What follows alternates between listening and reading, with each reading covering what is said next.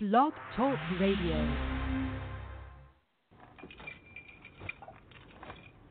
Well, I guess it's true what they say about you people. Can't trust a fucking word comes out of your mouth. What's the matter, John Ruth? I hurt your feelings. As a matter of fact, you did. I know I'm the only black son bitch you ever conversed with, so I'm gonna cut you some slack. But you got no idea what it's like being a black man facing down America. The only time black folks is safe is when white folks is disarmed. And this letter had the desired effect of disarming white folks. Call it what you want. I call it a dirty fucking trick.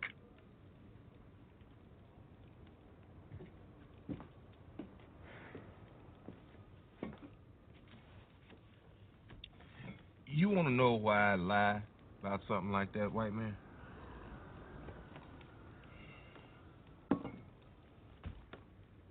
Got me on that stagecoach, didn't it?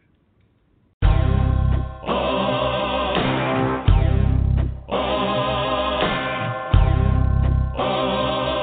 You're traveling to another radio show, a broadcast not only of sight and sound, but of mind, mind, a journey into the wondrous land whose boundaries are that of the imagination. That's the on-air sign up ahead. Your next stop, Afronerd Radio, with your guides, Dburt, Captain Kirk, and on Grindhouse Saturdays, the uncanny Daryl D.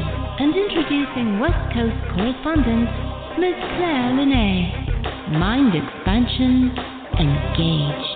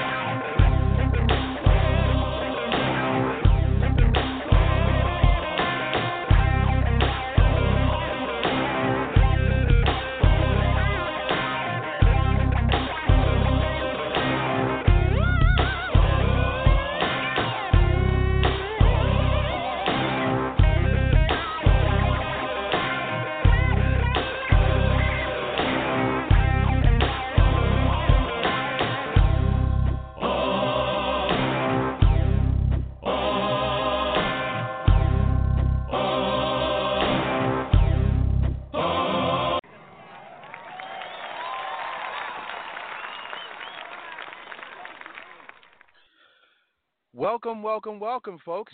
It's been a minute. We were preempted last week, and this is your host. Let me, let me tell you who I am. I'm going into it before I even formally introduce myself. I am the Afronerd, aka Dburt. My partner in white collar crime, Captain Kirk, is unavailable, but he will be back this coming Saturday for our infamous Grindhouse podcast. And last week he was unavail- unavailable, and I had a few things to do behind the scenes, so I just could not do the show and barely made it for this show. But believe you me, people, dealing with this administration, I'm talking about the presidency, there's such an escalation with this person talking about President Trump that you can't take a break practically. You cannot take a break. So, through some of the stuff that I passed I passed on last week, I should say we passed on last week, but let's let's really be real. Um, we're going to have to talk about the the Unite the Right rally, Charlottesville, Virginia, and the deaths. It's been on the minds and the lips of essentially everyone in the country since this past weekend, since August 11th, August 12th we've been living a nightmare. The escalation has occurred. So, you know what we do, folks? This is the midweek in review edition of Afronerd featuring Captain Kirk, but Captain Kirk, Captain Kirk is not here, so it's just me. 646 915 9620. Again, 646 915 9620. Let's try to let's try to simmer, do some simmering. You know what I mean? Play some music for a moment, and then we'll get into the meat. Let's play a little bit of Prince indirectly. This is a cover by Tina Turner. Let's pretend we're married. Give me about two and a half minutes, folks, and then we'll get into the meat. Let's groove.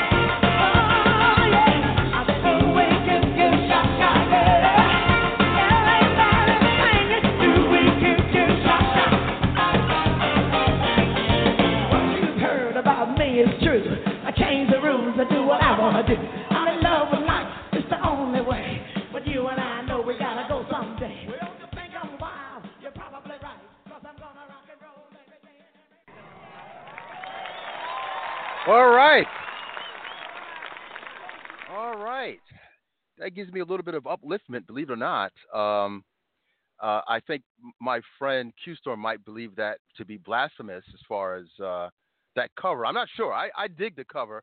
I know Prince is a hard person to cover. Not everyone can do it, but I think Tina Turner is uh, quite proficient in her own right. It's a different take, just like Sharon Jones, the the, the departed Sharon Stones, uh, Stone. Pardon me, he's no longer. I mean Sharon Stone. What I'm completely flabbergasted now. Um, forget it. Sharon Jones. Pardon me. Um, she's gone too. So anyway, let's uh, let's get into this. Um, 646-915-9620 again 646-915-9620 um I think to the chagrin of some of our listeners, I don't always talk about Trump. I, I, I let that for the major media outlet outlets to do because this gentleman personally it's just taxing every day, if not every week, there is something.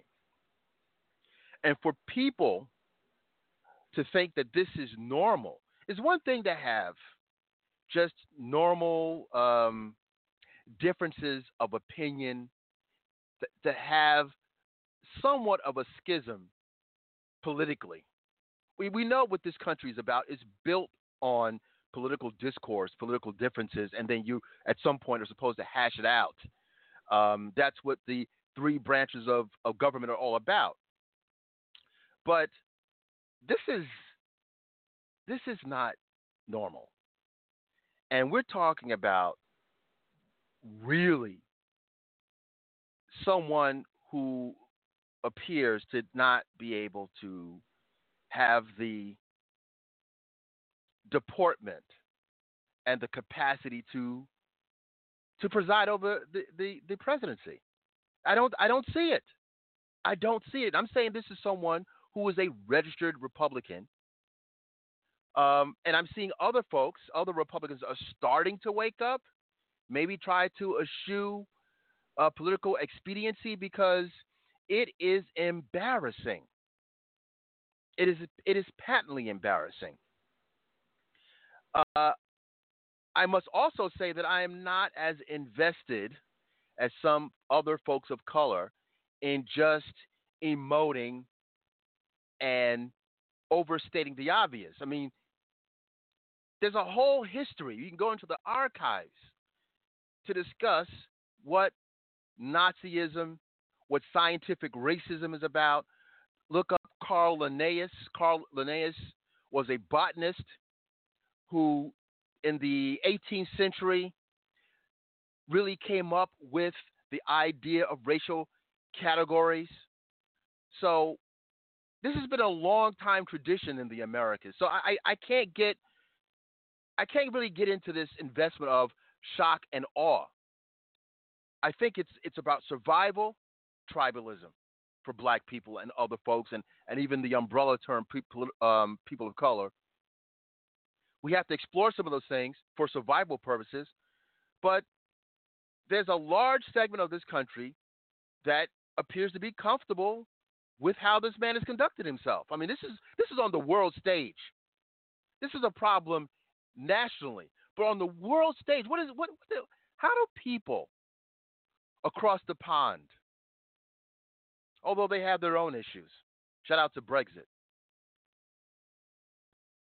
but when you think of, of, of someone who is supposed to be a global leader, think himself like this, it, it's it's unconscionable. So uh, I'm going to open up the lines. We have some, some calls coming through.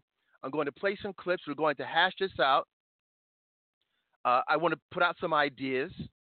And uh, excuse me if I don't really get too emotional about the obvious. I know I've seen other other folks on major media outlets, especially folks of color, but you, you have invested uh, white folk that invested and progressive minded, not, not even necessarily progressive politically, just forward thinking white people who aren't about this business either. I mean, enough is enough. But again, uh, I'm kind of beyond the shock and awe. I'm just beyond it. I'm going to open the open up the lines. We're going to hash it out. Uh, we're going to play some music, for, you know, further on, and we're going to play some clips, and we're going to get into this let's go to the phones and then uh, you know give me give me what your thoughts are. Maybe we can squeeze some Kaepernick. Maybe Co- Colin Kaepernick might get a job after all because it's a little too close to home, isn't it? This this this patriotism he's not supposed to have. Again, let me repeat myself. This patriotism he is not supposed to have as a black man, man of color. How does it work itself into the argument based on what we've just seen when your president can't when your president equivocates when discussing Nazis? I'm just saying. All right. Let's go to 724. 724. Welcome to the midweek. Tell us who you are and where you're calling from. What's up? Uh, sir, John in uh, Philadelphia. Uh, two points. First on Trump, second on Kaepernick. Uh, I've had a theory, sir, about a year ago before Trump was president. And I said the best thing that could happen for this country is for Trump to win. Mm-hmm. Now it's not why it's not why you think. I, I said the same thing. Gonna, I said, said the same he was thing. Gonna But do go ahead. he was he was going to do such a bad job and cause so many problems that it was going to force the Republicans, the Democrats, all sides, all of America to come together. I said he was going to do such a bad job. He was going to do what he did in Virginia and, and, and say the wrong things at the wrong times. And what it'll do, and I said, and I said before, I said this as well. For the end of the year, I don't think he'll be in office. I said it's, it's about 50-50. So what I see happening, how it's playing out exactly like I said it would, is even the Republicans, even the people that were with them originally, are starting to go to the other side. Um, I think everyone's going to come together. He's going to leave, and it's going to force this country to look at these issues in a serious way finally and get stuff done. So I didn't vote for Trump, but I did say it was a good thing that he won because he was going to bring people together because he was doing going to do such a bad job. Well, let, let me tell you something. Um, I, I felt similarly, you know, I, and I didn't vote for Trump, and I didn't vote for Hillary Clinton either. But uh, and then some folks felt that whole, you know, how the whole how the whole adage of uh, the lesser of two equal, two evils. I, I'm t- you know, how long are we going to keep on going with that? That's what really got me. It's like, okay, evil is evil. Now we're trying to, even when we land based uh, Trump for equivoc- equivocating about what racism is, you, you, you can't equivocate with what evil is. And I, I just thought that, uh, if anything, listen, I, I am a registered Republican, but I'm not wedded to ideology.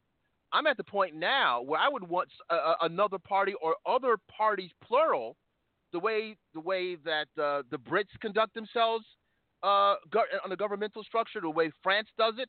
Uh, I would want a party to be called the Pragmatist Party.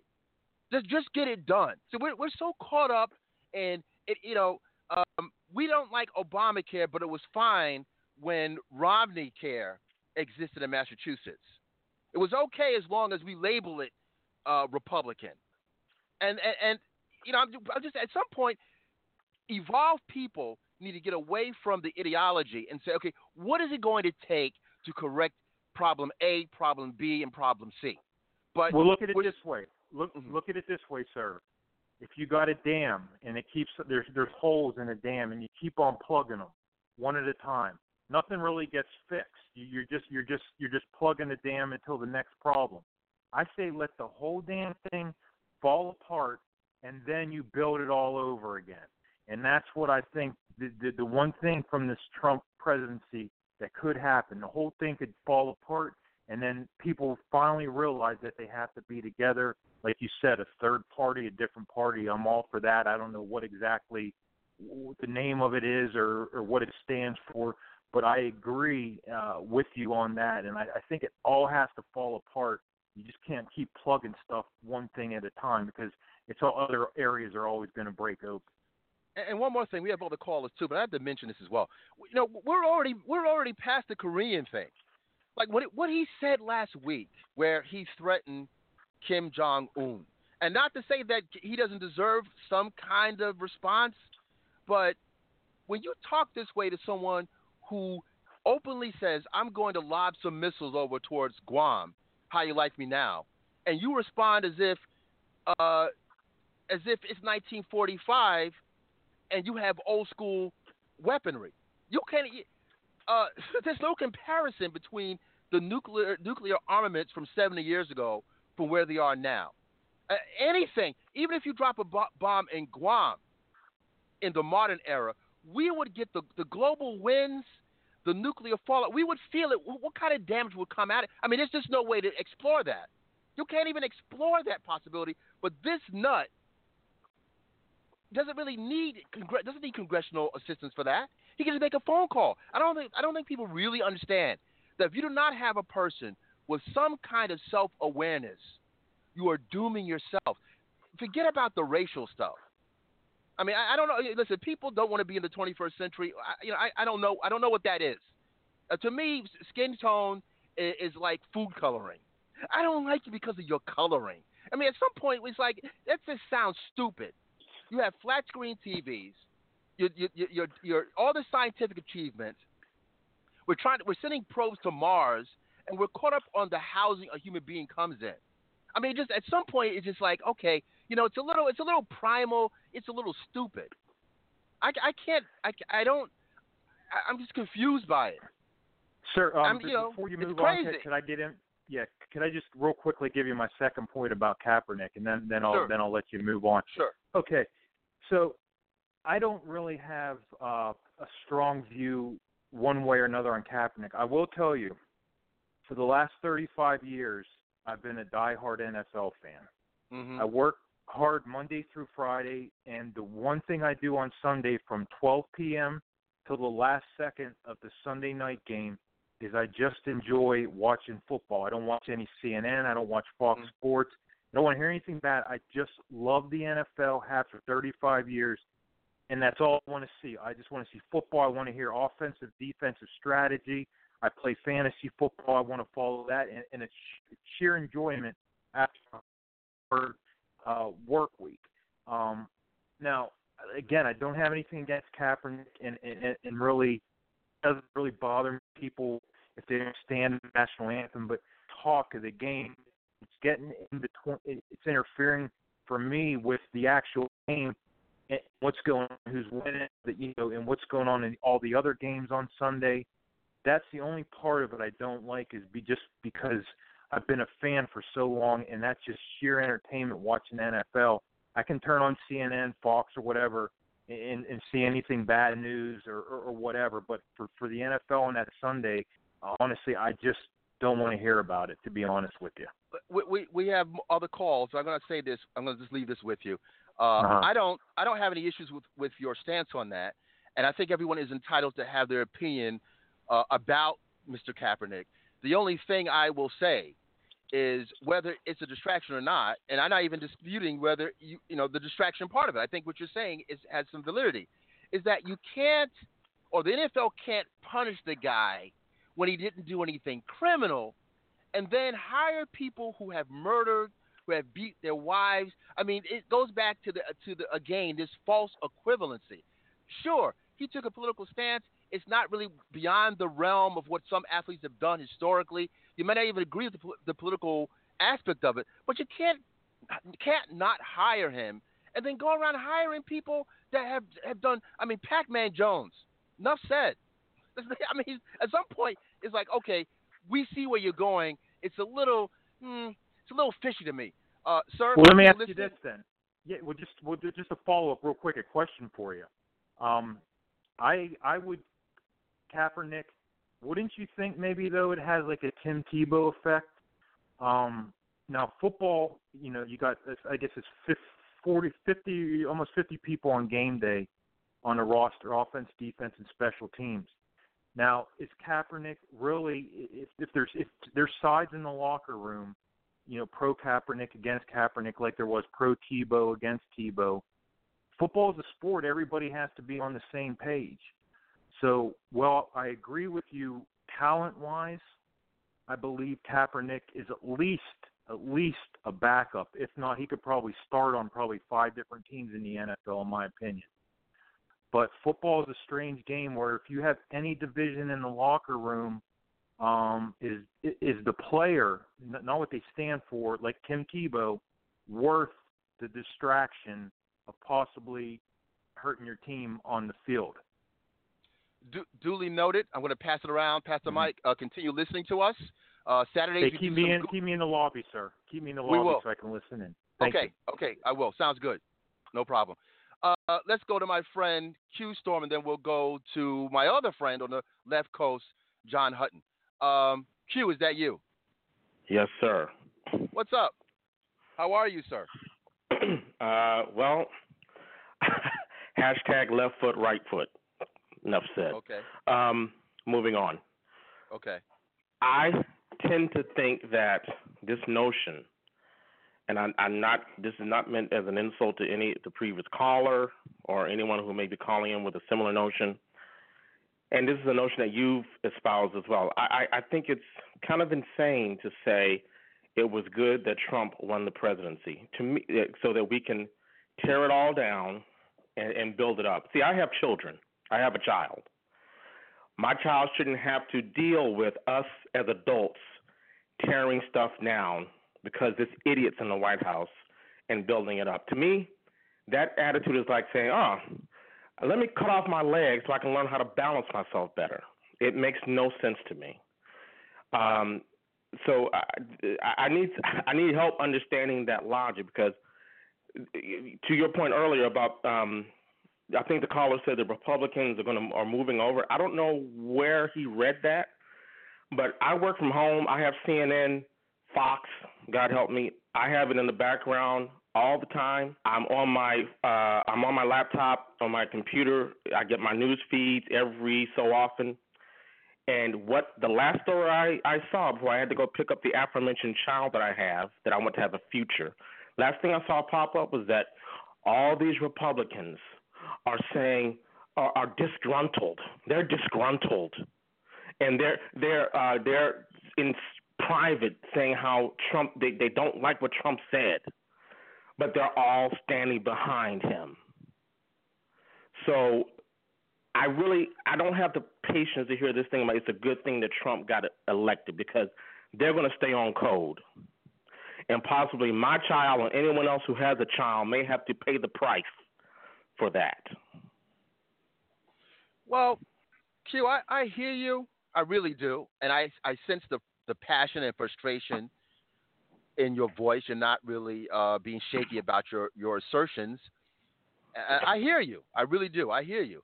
I guess my problem, and maybe with the, the last caller, what we're talking about is that for for for many years, perhaps decades, there's a certain level of acceptable malaise, uh, the infamous bureaucratic uh, red tape. There's there's just things that we expect or expect from the government as far as not not, really coming to your assistance. They're not really doing what, what you want them to do. Um, I think it's somewhat out of, it, it's somewhat out of your hands. It's debatable whether the average person actually feels this. Maybe this is the first presidency that we might actually feel something that whatever is going on in Congress and the exec and in the executive branch, maybe what's actually happening might filter down to the regular man. But many times you will hear people, and I've heard this for years, that well, whoever's in office, your immediate existence doesn't necessarily change any. And a lot of it has to do with the nature of governance, the nature of the political establishment.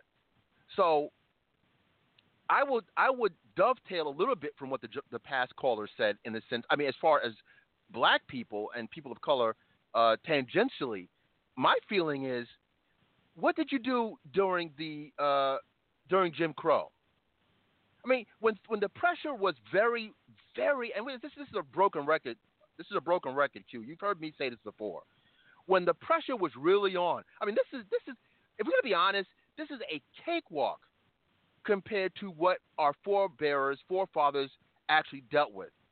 I mean, if anything, this might be more reminiscent of the Woodrow Wilson's uh, administration, where he lauded over, uh, lauded over "Birth of a Nation," D.W. Griffith's infamous film.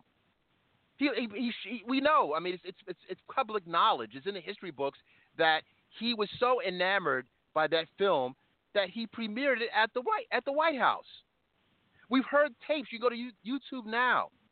You heard tapes of uh, Richard Milhous Nixon talking all kinds of madness, talking about uh, it's good that abortions. Again, we're talking about uh, in the wake of Roe v. Wade, when he said that again, a Republican. just think about the madness here. You have a Republican. Hold, let me finish my point. You have think about the madness. You had a Republican at that time doing all kinds of shenanigans to break into the Democratic headquarters. Okay. At the same time, he expanded what we now know to be affirmative action, which this president is trying to uh, explore and negate through the Justice Department. Okay, he did all of this, mind you, in in his private times, in his tapes he loved. He was the first, the first uh, internet troll. If there if ever was an internet, there wasn't one back then. But his his need to tape himself. He talked about Jewish people in reprehensible ways. And when I talked about the Roe, Roe v. Wade, he t- talked about, as a Republican, how uh, how um, abortion was a good thing. We don't want these blacks and whites mixing it up, and the and the babies that will come out of that. Uh, God, God forbid you have, I don't know, a president. anyway, this is the mad. That was the madness, and you survived that. So if you really go into the pantheon of what black people have had to deal with, this really is small potatoes by comparison. This is the last breath of effery. And you're just going to have to deal with it. The millennials haven't seen this before. That's why they're bugging out. Okay? But for you and I, who would be classified as late millennials, Generation X, whatever, however you want to describe it, at least our parents gave us a pretty clear picture on racial demagoguery and effery. You can survive this, and you, you with your knowledge, should be able to impart survival skills to your children. But to act as if this could never come up, I mean, come on. They, they, in 1940, they had postcards showing black bodies burning and white families uh, like it was ISIS. You've had black man has had ISIS before ISIS had ISIS. This is nothing by comparison. But I give you the floor. I, I hear what you're saying, but I don't believe in the scorched earth philosophy that, or the, or to put it in more uh, base layman's terms, I don't believe in cutting my nose off to spite my face. I hear you saying we should be able to handle uh, what we're faced with now because our forefathers went through a lot, lot worse. worse uh, but that's like that's like the uh, the dog that roams free, telling the chain dog, "Break the chain and come." It's easy. It's easy to break that chain and come on out and hunt for your own food. Don't don't don't live in the doghouse. Come on out. The chain dog, which maybe it's a maybe that's not the best, uh, most illustrious metaphor. The chain dog, once he gets into the wild, may not be able to survive. We have to face that reality. We have evolved as a people and maybe we we have to admit maybe we're not equipped to to to uh, overcome a potential Nazi regime. Now maybe I'm being over dramatic, but but I think you're being over dramatic for for you know poetic license. I understand. I'm doing the same. But what I'm saying is I don't believe in the scorched earth campaign. I, I don't believe in that mindset. Uh, I have a right to be outraged, and I have a right to say it's ridiculous. Let me just say this: uh, Bakari Sellers said this. He called Trump on TV. He said Trump is the white supremacist in chief. Okay, that's not some strong one. language. He's not that's the first some strong language. Oh, right. My point being that I, I, you know, I I think that any black person, and I'm going to say this, any black person who voted for Trump simply because they didn't like the alternative or simply because they felt like we need to start from, we need to have him uh, uh, scorch the earth so we can rebuild it with new seeds. I think that black person needs to be held accountable. Well, okay, let's let's let's. I'm gonna I'm gonna keep you on. I want to get because I want our friend on the left coast, John Hutton, to give his his piece as well. And my, we must be mindful uh, that this young lady that that was killed uh, she was a young white progressive woman about that business, and she she would be no different than I mentioned uh, uh, Viola Liuzzo, who was who died at the age of 39, who was from Detroit, and uh, went down south to assist in it with black people voting in the 60s and caught a bullet. Caught a bullet. I mean, there've been a, number. I mean, John Brown. We go further than that. I mean, there's a history of white resistance to this kind of thing, and she falls in line with that. So I think that has to be respected. I, I don't want to be so tribal where we, we you know, sometimes you get black, black, black, black, black, and then we forget that. To be honest with you, uh, I, I even like the words. I wish I was able to capture the audio. I don't know if you heard about this. Um, I think maybe I heard it on of all places, of all places. No, um, I, okay. You know what? I, I think it was on Sirius. I heard this, but Jimmy, not Jimmy Kimmel, um, Jimmy Fallon. Jimmy Fallon had a very, very straight up and passionate response to what happened in Charlottesville, and he said that this is inc- incumbent upon white folks to check each other. So I mean, you you might have expected, you know, a more milk toast kind of kumbaya kind of thing, and he said, no, no, no, these are white people going to have to check themselves on this one. So I I'm very very, but I didn't really expect. I mean, I didn't expect anything less from him per se because uh, he's a younger cat. He has, he, eh, not to say he has black friends, but he's really in the culture. You know what I mean? So I'm just glad to see. I think the nation's ha- the nation has to see that there's a there's a there's a white response. That there is a white response. In some ways, I think you know, black folks need to kind of like fall back a little. This is my opinion. Kind of remain quiet and kind of do our own behind the scenes. Just go uh, radio silent for a few years and figure out figure out our ish, and let this become more incumbent upon white people to be vocal about this this this nonsense. We can't always be. They're not listening to us anyway. When when black folk black folks have been emoting for for hundreds of years. Let's say in the media, at least 60, 70 years. Media wise, we've been emoting this way. And when it comes out of a black mouth, it doesn't resonate. If a white person, like let's say Jane Elliott, that kind of person, someone who's phenotypically white, when they kick when they kick it, people start to listen. If it's a black person, you're just crying and whining. So let's fall back and let this let white folks handle this, because at this point, white folks are dying. But they're not handling it. I just told you, no one in the Republican Party has openly repudiated Donald Trump. Oh, no one. That's not accurate because Antifa. That's how I'm learning. That's the correct pronunciation. Antifa. Antifa. No, I think no. I I, I heard a representative. It's actually Antifa. Okay. Trust me on this. I heard it. I heard a representative on Pacifica Radio, and it was discussed. How do you pronounce it? Uh, okay. Antifa. She was the representative. Anti-fascism is a long time. Uh, this is going on uh, past over hundred years of anti-fascist right. movements. Right. And yep. this was this was a culmination. So the, the, the very equivocation that you are talking about were were white folks who are part of Antifa that was they, they were there and they and someone got ran over because of it. So let's not be so uh, emotional when we don't start to actually state the facts. You're talking about a, a, a strain of, of white folks a strain. Uh, some of these Republicans, and, and honestly, there are other Republicans, uh, Republicans I've heard that have been that have been they've been saying, "No, no, we're not going for this." Let me let's. I'm going to keep you on. Let's go to my friend on the left on the left coast. Hey, man, how are you? Man, I go away for two weeks of this. What are you doing? I blame you for this, man. What's going no, on? Don't do that to me. let me let me tell you something. let me tell you something. Let me tell you how goofy I can be as as as as much as I as I have a problem with what's going on. I mean, it's not like I'm, I'm not going to lie to you, gentlemen, and tell you that this isn't in my head. Trump is in my head a little too much, but I'm I'm also discovering Rick and Morty, right? So I mean, my goofy ass would prefer to talk about Rick and Morty and this upcoming Star Trek. I mean, that's what I I live in that world as as Q knows.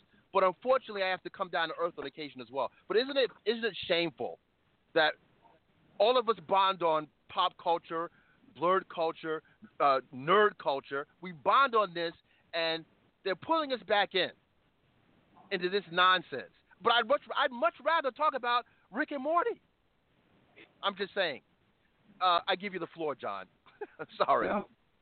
Hey, I'd rather talk about anyone besides the Orange Skull at this point. But you know, hey, we got to talk about him, right? I know. So, what is wrong with this guy? You know, I feel like I'm on the scene of Fight Club right now. I I got that. Her name was Heather Heyer chanting in my head right now. What the heck? Yes, the young lady. Yeah. yeah. You know, I'm reading uh, news articles right now about you know they've got hecklers at her own memorial right now. You know, this stuff is not going away, and it's really not uh, contained to one race or any one people. You know, this is everywhere. The world has gone mad. Yeah, yeah, it, it appears that way, and, uh, I, I don't know how how tolerant or why folks are so tolerant. It's one thing to espouse or to secretly or to indirectly or to uh, have a dog whistling. He's not. He's no longer dog whistling, by the way. That dog whistle is. He, he's got a bullhorn. He's got a bullhorn. But even if that's the case, he's so. I know. He's so. He has such a lack of self awareness. Like as crazy as Richard Nixon was, he had enough self awareness to record his madness, and yet let's get this. Let's let's let's work with China. Let's get this affirmative action going on. Let's let's let's uh, deal with Roe versus versus Wade. I mean, there's things. Uh, even when you think of someone like LBJ, LBJ, there's tapes on him too. His tapes are crazy too. He was a Southern racist, but I mean, he still was. He still was was uh, facilitated civil rights legislation, even as a racist. He was more politically more politically savvy. His political savviness was was was over his racism. Not this guy. Not this guy. He can't help himself. He cannot well, help himself. You know, to me, he's very much a symbol of what I've been talking about for years, and that's the degradation of our. The guy really does not understand complex thinking. And, and I'm not saying, you know, to really run them down. I'm saying we as a society really are not trained in cognitive thinking very much. The whole idea is identity politics, and it's something you talk about with, when you bring up tribalism. It really is that. You know, who are you? Are you a Democrat or Republican? There's really no middle ground anymore. I mean, so you talk about like uh, bringing up a third party. That is really not on the table because people do not think in more than one or zero. You know, how do you break that mindset? You know, uh, you um, I, will even pose a question to you. When you think of uh, soda or pop over here, um, what are the two names that come to mind immediately? Coke and Pepsi. Pepsi, Pepsi exactly. and Coke. Coke and Pepsi. It's a binary thought. You don't really think about Sprite. You don't think about Dr Pepper. You don't think about root beer. I love root beer, but that's my whole point. Is we are conditioned to think in ones or zeros. Either you are this or you are not this, and that is what is so wrong with our society today. You're either a good person or you're a bad person. You're either a Democrat or you're a Republican. You're either black or you're white. You are rich or you're poor. And there's no middle ground, and there's a whole bunch of people in the middle ground. It's maddening. Well, you, you know something, and, and I, I had to, you know, I had to be tribal for a minute, but not not so much. Um, I, I think, well, I've said this countless times on the show, and you actually hinted at something that, I, that I've been been meaning to talk about, and I, I do mention it on occasion. Um, there is an issue in our country. I mean, I think about how people of color, uh, how it works with us in the micro, but it also is a problem in the macro. You know, you know, Q. I'm pretty sure you might have heard this, uh, John. That you know, whatever. If, if it's if it's uh, if it's a if it's a sniffles, I don't know how how's it go, Q. If if it's a cold with black when when America catches a cold, black people catch the flu. Yeah, right. You know, it's it's it's it's there's a matter of severity, but everybody's in the same bag essentially. And what's been aff- afflicting America for quite some time is this whole de-intellectualization thing. And Trump, as you just stated, is a is a product of that that this whole dumbing down, how you make fun of the nerdy people. Uh, if you're somewhat intelligent, you have to make fun of this of this person, male or female. You really have to you ha- you're you're uh, encouraged to to not really express yourself in an intelligent way. As you just said, John, there's this whole thing about uh, you you can't be cr- a critical thinker. Someone's going to tell you, you know, sp- you know, you speak too well. Look look how uh, Obama, if you, even if you didn't agree with President Obama Obama's politics, we couldn't even get to his politics because you have folks like Sarah Palin who would talk about uh, he's professorial. Well, I'm saying professorial. She didn't use that terms because you know how she speaks. But uh, the fact that she was even ex- exalted exalted to a certain degree, that we we well, uh, many of us in this country we seem to be so caught up in how dumb she was, and look how look how simplistic Trump speaks. Like the the way he speaks is so simple, and his his constant repetition of the same word. No one really brings this out that you. I mean, this is a person who is obviously this is not even really up for debate, but they're going to do it. He is obviously does, appears not to have the cogitation to be able to run the office. He Well, speaks you- too damn simplistically, and for whatever reason, the, you know, just the constant repetition, two and three or four times, he will repeat the same word. That is a sign of an idiot. But we're a lot of people are cool with that. So I that's wondered why I about tell that Q we gotta we got we gotta we have to we have to play this like it's a cold, and wait and just and just wait it out. Oh, go ahead, Q. I'm sorry. Well, I was going to say Trump. To me, he's proven because when he walked away from the podium, uh, a CBS reporter asked him if he was planning to go to visit Charlottesville in the context of saying something to the the family. His response was, "You know, I have a home in Charlottesville. I own one of the largest wineries in Charlottesville. Oh, That right there proved me he's a sociopath. yeah. The man is a sociopath. He has no, I mean, understanding that anyone can be president if they work hard enough. It shouldn't doesn't matter if you have a law degree, you have political background, poli sci degree, but you have to have intellectual curiosity. You have to have empathy. You have to have sympathy. You have to be able to identify self awareness, and you have to be able to identify with the people you are representing, being the American public, which is made up of a lot of different people. Now, one thing I wanted to say to John Hutton's point, he and John, you your first statement was bravo. I'm glad to see that there are some people, both black and white, that I've seen saying, making the point that this is not a Democrat or a Republican issue.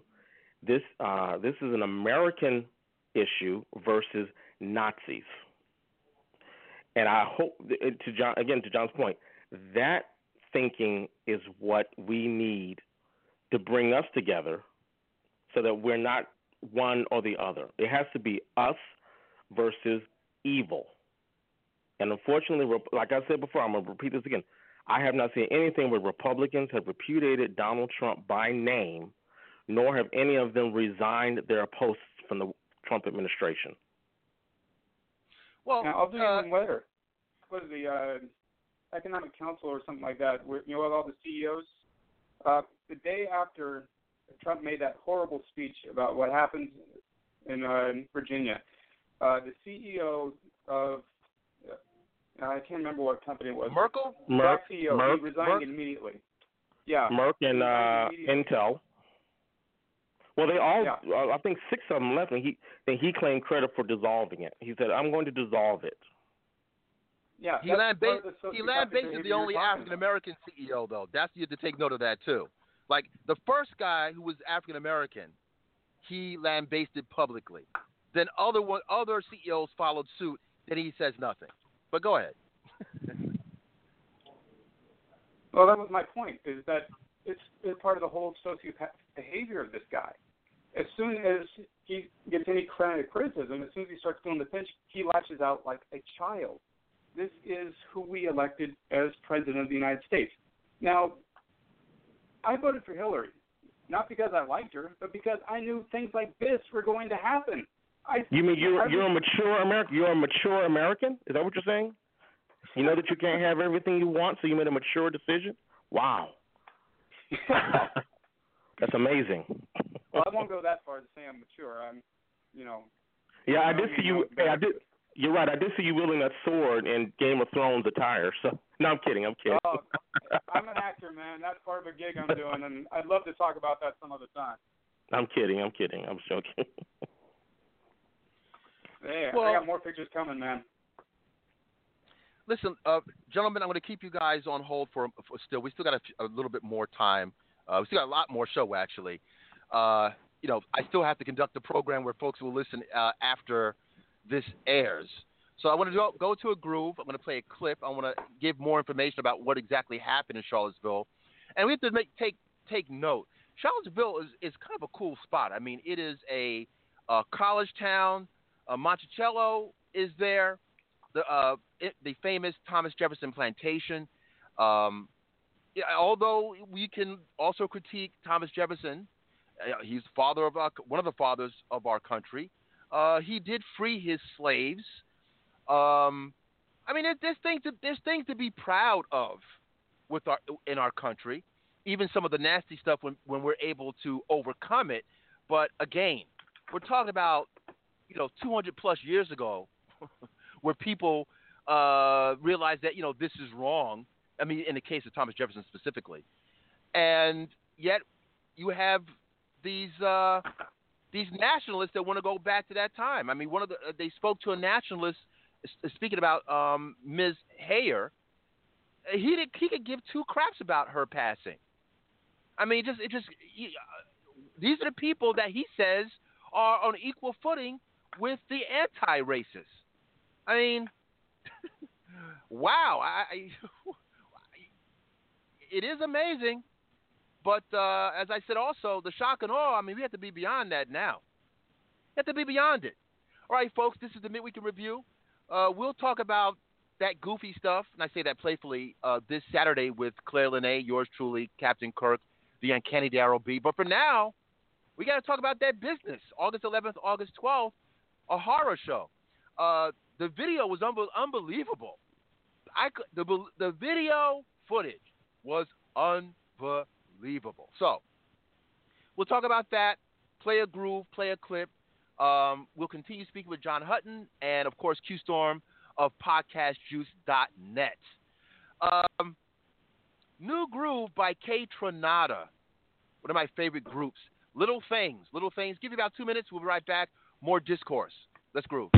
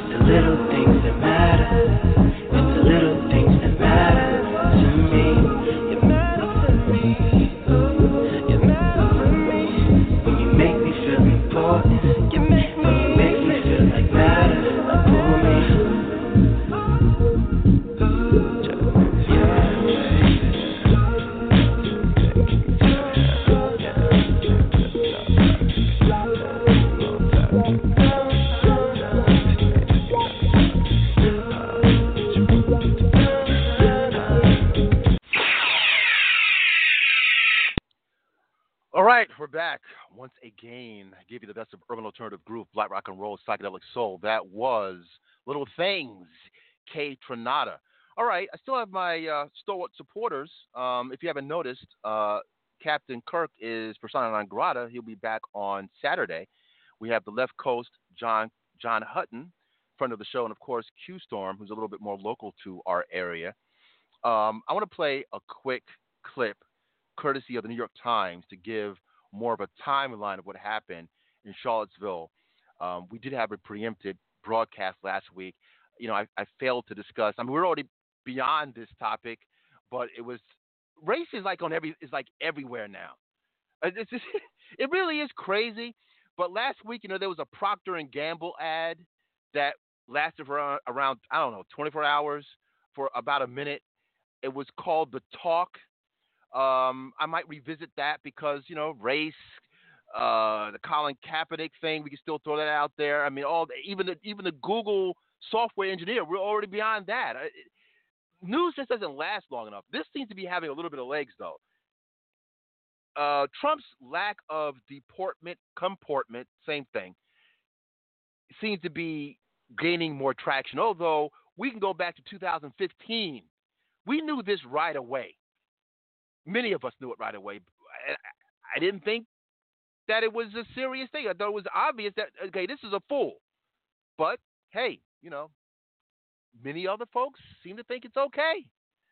Uh, a Harvard trained uh, constitutional attorney, constitutional professor, attorney, that wasn't good enough. we got a nut. That's okay. All right. New York Times discussing Charlottesville, the tragedy, and then we'll get back to this to the discourse. Hold on. White nationalists and counter protesters blamed each other for the violence that erupted in Charlottesville on Saturday. Protesters also blamed the police for not keeping the peace. Amateur video from many angles over the course of the day paints a picture of how events turned violent. Early Saturday morning, white supremacists gathered at McIntire Park in Charlottesville.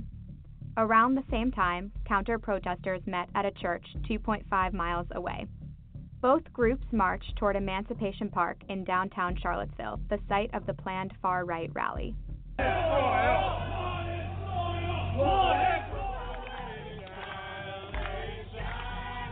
Several men wearing National Guard style military gear were present. The first outbreak of violence was reported at 10:30 a.m.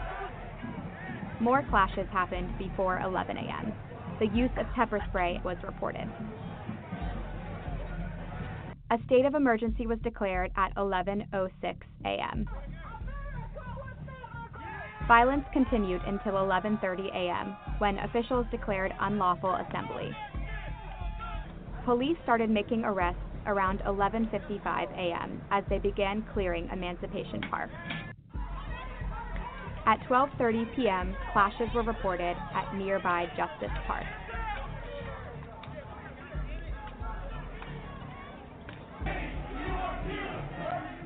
counter-protesters marched down 4th Street.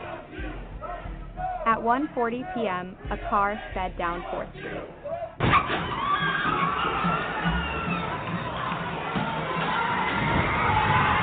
Then it rushed in reverse.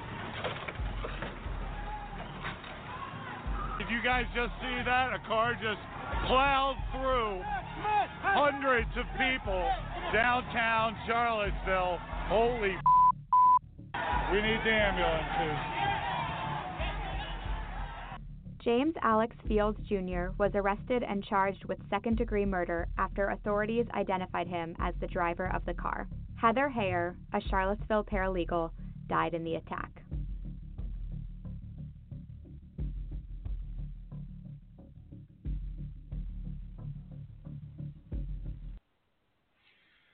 All right, we're back. That was uh, courtesy of the New York Times, giving you more of a encapsulated view of what happened this past weekend. And um, there's a lot more to actually unpack with this this case, gentlemen. Um, you know, again, we must remind our audience that this was called the Unite the Right, Unite the Right rally, and it was in response to this um, happening really all over the country. And I think it's even in the wake of this tragedy, there's even more fervor with many different uh, municipalities removing their respective Confederate monuments and memorials. So this, in this case, was a Robert E. Lee statue that was uh, in, in, in discussions, or I guess in the midst of being removed, or uh, there was an impetus to remove the statue. Uh, not that dissimilar, I think, than with uh, they, the Nazis were there, but in Germany, they're not. They don't have any any kind of um, reminders of the Third Reich, uh, except for maybe you know, of course, the the um, the concentration camps. Eh, but you know, not nothing that's going to nothing as, as as some kind of prideful thing. When you go to Dachau, you're not there to, to, to be prideful. Although I've seen some of these millennials taking pictures and smiling, but that's another story. That goes to the ignorance. Um, so you, you, you I, I'm going to put this out there. You know, for people who who regularly critique black folks about talk, don't let's not talk about history. Let's talk. Let's not stop talking about slavery. When that criticism criticism is levied toward black people, we're we're instructed to capitulate. We're told pipe that down. That was in the past. So what is the difference with telling people of color, black specifically, to pipe down about the history, and yet you have a faction of people who are very who are very emotional about the removal of historical monuments. Why is there the difference? See, if I may, see, here's Sure. the thing. You're right. Everything you just said is right. We're we're told, you know, get over it. You know, pipe down about that. It was 400 years ago, whatever. Right. That's why you see African American museums across the country. Our history is ensconced in various museums that we can visit, and we can, you know, go there and uh, not relive, but we can reflect on where we were, where we came from, and where we are now. So if these people want their statues, get them off of the public streets that the taxpayers are paying for. If you if if, if there's a museum of history in Charlottesville and they want to put replicas of those statues in there, I'm all for that. That history should not be erased away. I agree with that. By the same token, and I've heard this so eloquently uh, uh, spoken about on on TV. You know, kids shouldn't have to go to Robert E. Lee High School or walk past the statue that is a memorial to their uh, the, the their forefathers being slaves. So get that stuff out of here. Put it if you want to put it in a in a memorialization or a museum. That's one thing, but not who needs that in in in the public sphere, in the in the in the outdoor public sphere, if you will. Yeah, you know that, that's another thing. I, I have to agree with you on that. I, I do feel what is it? It's a it's a dual sided kind of thing. One is um, yes, we should not forget this history, just as Dachau. I mean, why why are these concent- why haven't these concentration camps been levied? Or pardon me, leveled. Why haven't they been leveled? Because they're used for instructional purposes. They're not used for prideful purposes. So I do think you you should have uh, Confederate, Confederate memorabilia. You have a set of folks that want to try to uh, talk about revisionist history. They want to they want to re, re, they want to kind of put a different spin on what the Civil War was really about, and they talk about the Civil War in in a prideful way when it really was about being traitorous. I mean, it, you were you are talking about being traitorous, and no one wants to put it that way. Even if you were to try to take out the the, the, the economic slavery component, and uh, or even the states' right component, if you take all that out, at the core is you wanted to break up the United States and do your own thing. That could be construed as being traitorous, and no one wants to talk. About all these Southerners that that are uh, talking fondly about that history, it's laughable. And what even makes it even more crazy is that as a Northerner, to show you the racial component, why would somebody in upstate New York, which is very, uh, very um, country, for the lack of a better word, there, there's uh, Confederate flags in Albany, New York, and beyond, in Utica.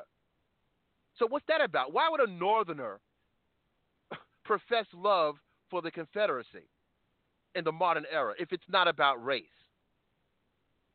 And why would you, and why would why would if you're if this is so cultural, why would they juxtapose the Nazi flags, uh, the swastikas with the with the with the Confederate flag? So it's so much double double speak. But then your president is, is double. He's the master of double speak. The whole thing is absurd. Hey, Dburt, really do you is. think this? Do you think this will affect HBO uh, programming that show Confederate? I have no idea. I mean, you have. Um, well, listen, I, I've I've spoken to you. We've spoken about this. We, we we appear to be the only ones that can handle this. I I want to see Confederate even more. To the listening audience, we're talking about. I mean, you know, every day it, these these things Q last about 20, 12 to 24 hours. But a few weeks ago, the the the uh, no Confederate hashtags. Shout out to April Reign and Jamie Broadnax. Those two, and I think another young woman were were spearheading this this campaign that they had they took issue with Game of Thro- the Game of Thrones writers wanting to explore uh, a alternative history where the where, where what if what if the South won or if anything they had successfully suc- seceded from the Union? What if that had actually happened? What would that look like in the modern era? They don't want to explore that alternative history. Now we see the man in the high castle on Amazon doing this, and personally, part of a, a chief component of of the of nerd culture, of of sci-fi fans, of fantasy fans. Hell, we grew up on What If comics and Elseworld comics. To to, to this day, I'm still reading this stuff. So I have to look at. I'm looking at this as an Elseworld, and we're so sensitive now that we can't handle this. And yet, I'm in. I'm listening to Sirius Radio Q and John, and I'm listening to uh, hip hop channels that are disgusting. Matter of fact, I I wouldn't doubt that we were go we were to go to, and I mean this with no disrespect, but if we were to go to April Reign's uh, uh, iPod, we would probably hear the most reprehensible um, and racist hip hop music. But because those folks that are doing it share a similar shade as these folks that are critiquing No Confederate, that's okay. I was listening listening to some song with Nicki Minaj. I forgot who the, who was also on on the record with her, but it's I don't even know how new it is. I'm listening to this song. I said, "This is a problem." That's another thing. I know. I know. I want to mention. I'm, going to finish this. I'm, I'm I going don't to know. We'll you. talk about when we get there. I don't know. Okay, let me put him on hold for a minute. uh, I know we're not supposed to talk about this, but th- this is another thing that bothers me. Sometimes I feel that if, if, if we're really under attack, if we're really, let me bring back Q. 'cause There was some, some background noise. Q, are you are you okay? I'm good. Okay, because there's a little bit of background. Um, I know I'm not supposed to bring this up, but I have to be honest as to what bothers me. That if, if we're under attack, and I'm not, I'm not saying we, we're not under attack. I said, what, months ago that the stormtroopers are coming? Now I'm talking about, I'm not talking about the stormtroopers in Rogue One. I'm talking about stormtroopers in modern time. If the stormtroopers are coming, can we afford to have this this this negative propagandized rap music going on in the background. I mean, this is this is like the minstrel. I mean, literally the minstrel music that existed during uh, the the, the uh, antebellum South and even the early 1900s. If you look at the titles of some of those songs, where the N word was very much in the titles, they look. It's almost it almost uh, the same or compare you can compare those old songs to the new songs. So w- why can't we as black people and other people who, who just think this is a problem, this is also doesn't this also compound this this this stormtroopers coming, Q, listening to N word this, N word that, B word this, B word that. I mean, I, I felt a certain way. I felt a certain way when uh, Brothers Gonna Work It Out came on, Public Enemy, or Fight the Power came on. I felt a certain way. I these millennials, you don't need that to, to, to really to really uh, hammer this on. This this this uh this, this stuff that's going on with with, with Trump and, and Stormfront. That's it's real. What, what do you feel about that? Well, I hear what you're saying, and I don't necessarily disagree. I just think, you know what? For me, there's some things that I'm willing to put on hold to fight the imminent battle, and then once that's taken care of, I'll come back to it. I'm not saying that what you're saying doesn't have any validity, but I think there's a lo- a bigger looming problem right now that I don't necessarily connect to the the the aberrations that you hear in um, hip hop music today. I hear what you're saying, but I, I want to put that to the side until and, and deal with the, the the train that's coming down the tunnel at me right now. Let me be mindful of some of the folks that are listening. I see more callers. Callers, if you like you'd like to join in on the discourse, press one. It's like a virtual hand raising. Uh, that way, we know you want to join in on the conversation. Again, uh, again, pardon me. The, fo- the phone number is 646-915-9620. 646-915-9620. If you'd like to join in, just press one. Um, I tell you, Q, I hear you, but I, I, I guess I'm bothered with it because when it comes down to how the black community is is, is being um, dealt with, when you saw how Steve Harvey was brought in and other entertainers, uh, it, it comes off as if to speak with us, to speak with us, being tribal, you need to go through our entertainers. Our entertainers are positioned as de facto leaders, which is wrong within itself. But can you imagine uh, if there were a, if there was a, a impetus to speak to the Jewish community, would you make would you make um, contact with Jerry Seinfeld? I don't know about that, but instinctively they know. Even uh, Hillary Clinton knows you have to go through Beyonce and Jay Z. I mean, that's why I don't think we can be so dismissive of entertainers because they're they're oftentimes used to distract us and to even interpret stuff for us. And I think that uh, when you think of how things went down in the 60s, I think the 60s to the millennials, the 60s is a period of so, of so much um, so much death. It was a tumultuous period by far. But when you actually study how much, how, how many leaders, I mean, how many leaders, black and white, were killed, and the, and how even the entertainers put in a position to be political, and that their art really wasn't that um, counter to their political message.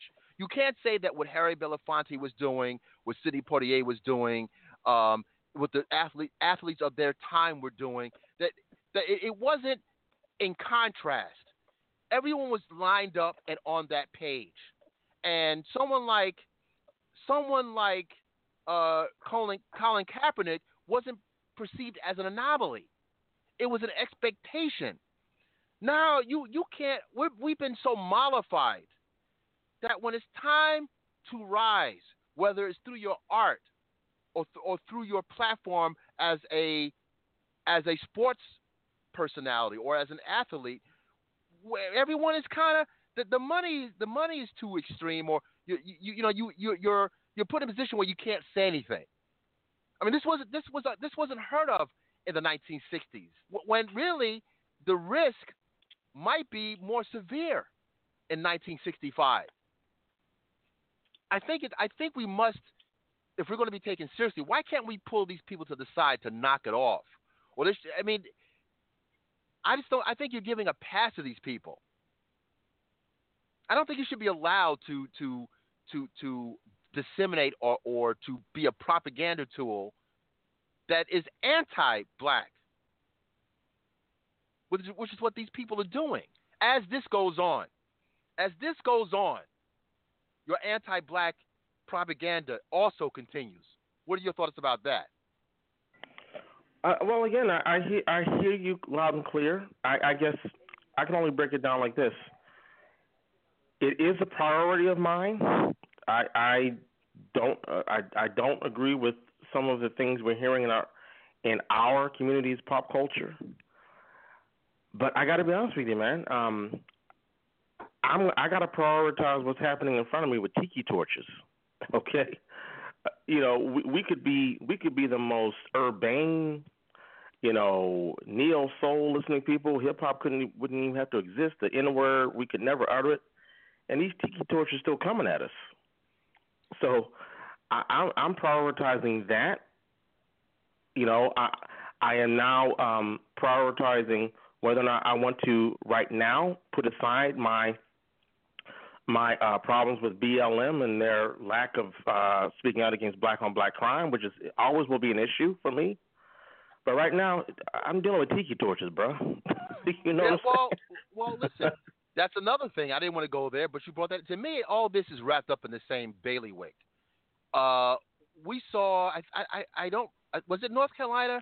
There's a footage of a black police police officer who got shot several times while trying to apprehend a suspect of the same hue uh, with a with a taser, and he just turns around point blank range and shoots this guy. You know whether it's the, the, what's going on in Chi Town, uh, we see they're trying to clean up MS-13. I mean, even the crim- the criminal element. I mean, this this really in your face, um, uh, uh, dysfunctional, problematic thing that's going on. Um, that doesn't that also compound the situation that you know the the gangs we can't even get the gangs in order. I mean, you're talking about tiki torches. You got to get past uh, Shaquan and, and and gun violence before you get to the tiki torches. You won't even see them. You got to get out of Chicago city limits to get to the tiki torches. Well, I guess my hope is that, and we we have seen this precedent precedent that, uh, and I mean that with a P R E C E D E N T, that we've seen certain elements of our community come together to fight a common enemy. Now, I know maybe that's naive of me, but I'm just going to repeat myself. I, I my priority right now is that the the alt right is mobilizing, and right now I will take any compatriot, whether that person uses the N word or not, which I disagree with, or whether he whether he's a gangbanger, which I disagree with. But right now, my priority is the you know the enemy of my enemy is my friend, Okay, and you're we going, got Nazis converging. You're going where I want you to go.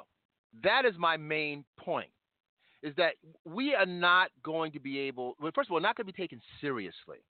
And if we if we really think, I'm talking tribally, if we really think that the stormtroopers are on top of on top of us now, because we see that they're running over the uh, running over folks of their own hue. This young lady, a paralegal, 32 years of age, life in front of her, and I trust me, I feel for her. I'm, I was very saddened. First of all, to look at to look, we're at the time where we can see the the the, the most vulgar things. So I was able to actually, all of us, I'm pretty sure, we actually saw this horrendous footage footage with the Challenger. I'm sorry, the Charger, uh, mowing down these people. So now you can see this stuff in real time. It, it was it was horrible. Um, if if if if that's going on, we need what left what's left of our leadership to try to pull some of these people together. Include, I mean, wh- where is Farrakhan or some of these these these um, cultural, spiritual, and/or political leaders within the black community to start to rally even the, the, the decrepit around us and say, listen, do you really think we can afford this when these guys are coming now? That, that, that's why I, I feel that I think all is lost if we can't, it just can't be you and me talking this way. I mean, even the most dysfunctional person, quote unquote, in the hood, and they're the first to talk about, quote unquote, white folks getting it in. If if that's really the case, why can't we? I, listen, I would even be, I would even want a twenty to thirty percent reduction in crime. To to, I mean, there's got to be a way if it's that serious for a, a, a Farrakhan, and we know he's in advanced age, but I don't care. To, to, to contact these guys, that what are we going to do? Is this are you still going to terrorize the, the community while this is going on? Or if anything, it's going to be difficult because of this presidency, but there are some more people multiracially are starting to talk about. Um, I don't know why this is a no-brainer that the these groups, these racist groups, are terrorists, and we need to have an urban terrorism. Uh, uh, Dylann Roof was radicalized on the internet. It's not that different. I've said this before. It's not that different than what the radicalization process for some of the American youth who may be uh, Islamic or not even uh, uh, not even not even Islamic uh, originally, but they're also being radicalized on the internet to be a part of ISIS. The same thing. Why not put it all in one umbrella? All of these are these are these are groups that are being radicalized. This is all urban terrorism. Why can't we even talk about that? What are your thoughts about that, Q? We got about seven minutes remaining. If I understand what you're saying, that that's a pretty uh, that's a pretty lofty ideal. Um, I guess I would say, logistically, the the the enemy, as I see it now, would not would never have that element uh, fighting alongside them. So by I guess by default, like I said, I'm willing to take them in for the moment so that I can prioritize well, what I see as sanctioned by our president mob rule, Nazi rule being being emboldened by our president. And I just I'm sorry. I believe in what you're saying. That's why I've been listening to you for six or seven years now. But right now, my priority is on these people that I saw in Charlottesville uh, this weekend.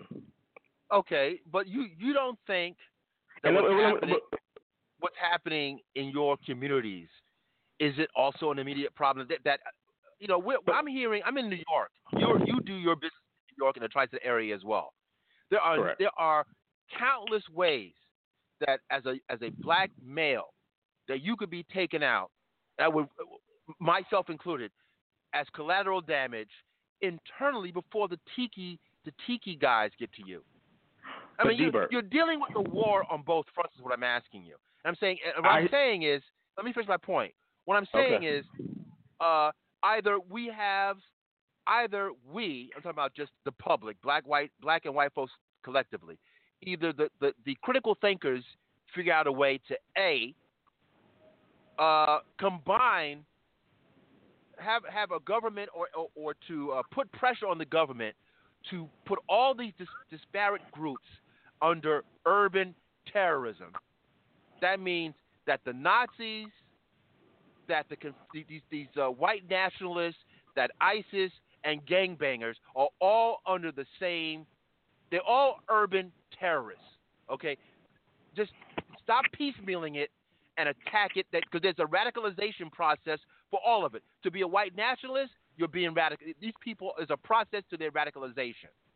All these groups, even though they- they have different political agendas, there's still a, a radicalization process. Either that that's one way that the public can start to put pressure on the government to say, stop piecemealing this crap, and let's deal with urban terrorism. Or I'm saying to you, for black people, to say, or if we're going to be tribal, let's get some of these folks under our umbrella and say, listen, you we, you cannot continue to terrorize in us internally when these stormtroopers go. What are you going to do?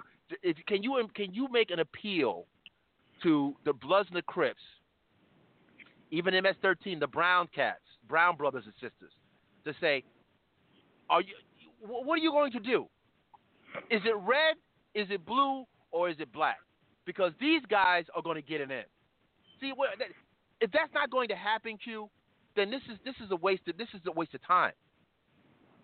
That's what I'm saying. There's got to be a some planning going on instead of just saying, "Oh, well, this, you know, we're just gonna, you know, the tiki torches and we- we're just gonna talk it out." There's no more talking. These people are serious.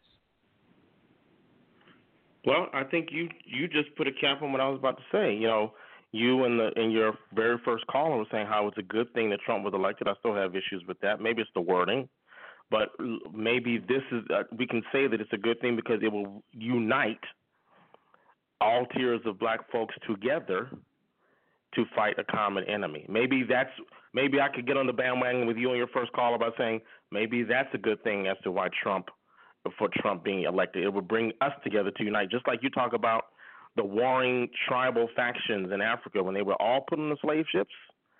They became friends very quickly. Yeah. So maybe that's the way I'm going to choose to view uh, our brother, my brothers and sisters who may not have my values or may behave a certain way and use words that I don't use, but maybe that's what can come out of this uh, abortion of a presidency. Yeah, I mean, you know, um, we may even revisit this a little bit, even though it's going to be the Grindhouse show. Um, I think we might devote maybe 20 minutes or 15 minutes to discussing it because this is a really serious thing, and then, and then we'll get into our pop culture discussion. But I, I think that if this is where we are at, and there's no telling that this guy might not get uh, a second term. You know, we seem to believe that it's it's going to be a no-brainer that uh, even with the midterm elections that things may turn around. We have no idea. We really don't. Uh, we have we have to kind of hope that the general public is emboldened enough to to get involved politically for midterm elections when historically many of us do not vote. Many of us are only concerned with with the, the general elections. But the real the real work of putting people in place and moving chess pieces is really about local elections. Politics really starts locally. So I don't know. I mean, all this that's going on, I don't know if people are motivated. It's kind of the same thing. If you don't, if, if a woman getting run down, if a white woman, I got to put it that way, because if a black person got run down, I think would have been, you know, just another day. But if a, a white woman, young woman, uh, future was bright, gets run down, and we're not, so as a general public, we're not motivated to get involved for the midterm elections, then there's, there's nothing to stop this, this inept president from continuing uh, going into a second term. I I know you got to run, but you know what? For me, my fear is, and I use the word fear lightly. I, I you know I, I use the word fear. My fear is that you know forget about the second term. Given that what these how these Republicans are behaving, I I think we might face a challenge the like we've never seen, where we have someone suspend the rule of law and, with the backing of his party, will maintain power into a third term. he, uh, he, listen, the Constitution has, has, taken that away. The last president that had four terms, as you know, was FDR. So, uh, and he's nowhere near in FDR's popularity. And, and but unless he goes to war, but even his, even a, a, war in 1945 is a lot different than 2017, 2018. There's, there's, there's no uh-huh. other years to look forward to. Q, we got to close shop. Saturday, 6 p.m., we're going to do our thing. Pop culture talk, maybe 15 minutes of a continuance of this conversation. Can you continue supporting us? Uh, let's go out and, on groove. Let's try to let's try to be upbeat. His royal badness, uh, his version of the sex of it. Kid Creole, Creole and the Coconuts actually uh, they covered it first. This is his version. Saturday, 6 p.m. Folks, it's been real, as always.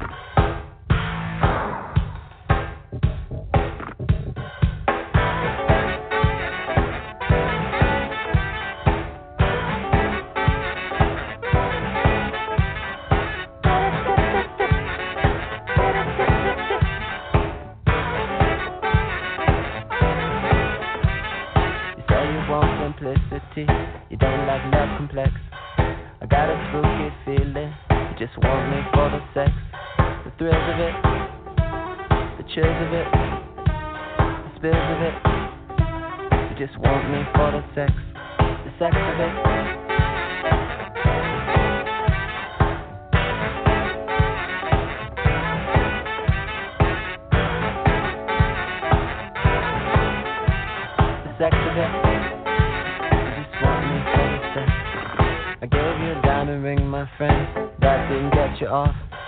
French cologne, a hundred bucks an hour. All you did was cough. You say you want simplicity, you don't like love complex. But I got a spooky feeling, you just want me for the sex. The thrill of it, the chill of it, the spill of it. Baby, baby, you just want me for the sex. Just want me for the sex. The sex of it the sex of it. Ho! Don't open that window. I told you not to open that window. Sex of it, sex. Uh-huh. Uh-huh. Uh-huh. Make you understand that's all I wanna do. Damn my life, I'd rather spend it all with you. Couldn't love you anymore. Guess I hate you next. Confess you, bitch. What? You just want me for the sex, uh. The thrills of it. The chills of it.